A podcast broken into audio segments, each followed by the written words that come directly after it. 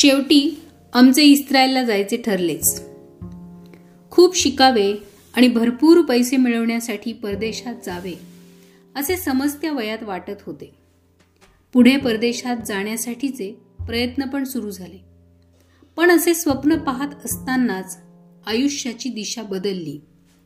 अ अमेरिकेचा तो अ अरुणाचलचा कधी झाला हे कळलेच नाही. वर्षभर कन्याकुमारी आणि त्यानंतर चार वर्ष अरुणाचल असे भारताच्या नयनरम्य भागात राहणे झाले. कन्याकुमारीतील खवळणाऱ्या अथांग महासागरातून हिरणमयाचे आरोहण प्रचंड ऊर्जा घेऊन जायचे. रात्री दर्याच्या आलापात झोप कधी लागायची हे पण कळायचे नाही.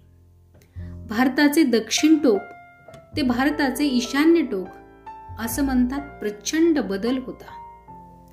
अरुणाचलचा उदय होत असतानाच सोनेरी होणाऱ्या हिमालयाच्या डोंगर रांगा हिरव्यागार घनदाट अरण्याच्या अपार शांततेला आपल्या निखळ आणि मंजूळ नादाने अनोख्या भावविश्वात नेणाऱ्या प्रचंड वेगाने वाहणाऱ्या सरिता.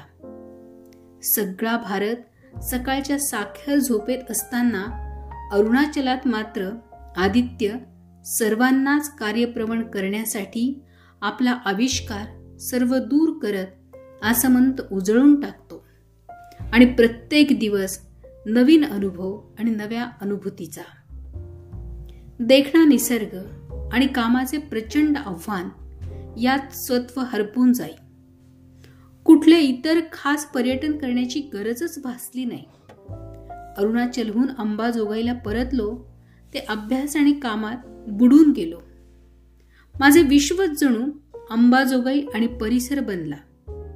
प्रत्येक छोटे मूल आणि माणूस यांना समजून घेत असताना मेंदूच्या अपार विश्वात हे अनुभव विश्व एक नवीनच गाव निर्माण करत होते.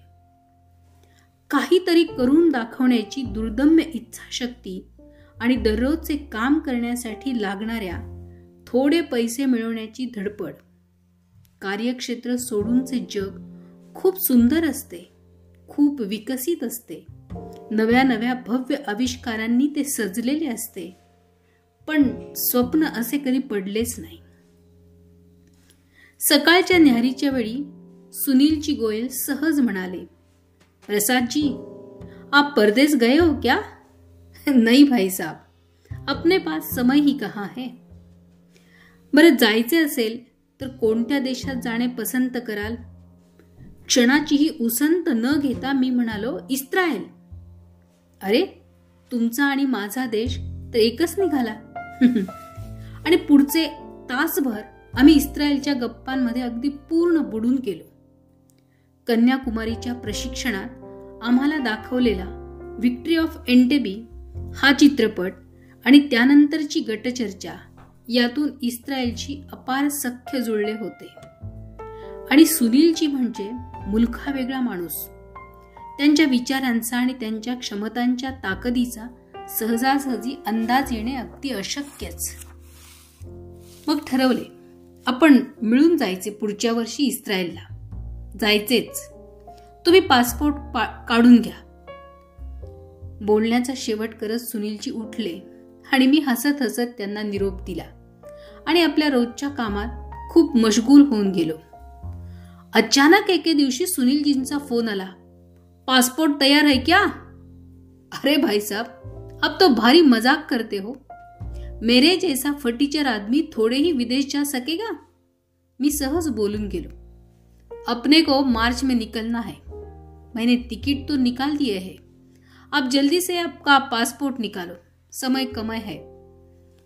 सुनीलजी इतक्या सहजतेने बोलत होते की जसे काही मला शेजारच्या फोटोग्राफरकडे जाऊनच पासपोर्ट काढायचा होता. मी मात्र पार उडालो. मला यावर काही बोलताच येत नव्हते. स्वतःच्या भावनांचा आणि विचारांचा अजिबात मला अंदाजच येत नव्हता. मी पासपोर्टच्या कामाला लागलो आणि त्याच्यासोबतच त्या चिमुकल्या अस्तित्वाच्या परंतु अफाट कर्तृत्वाच्या देशाचा अभ्यास करण्यातही घडून गेलो. आम्ही चांगले महिनाभर तिकडे राहणार होतो. सगळा अभ्यास करून नियोजन करण्याचे काम माझ्यावर होते. आणि इतरत्र सगळ्या व्यवस्था पाहण्याचे काम सुनीलजींनी स्वतःकडे घेतले होते. अशा प्रकारे शेवटी इस्रायलला जायचे आमचे नक्की झाले. सोबतीला होते लातूरचे संजय कांबळे आणि जालन्याचे सुरेशराव केसापूरकर.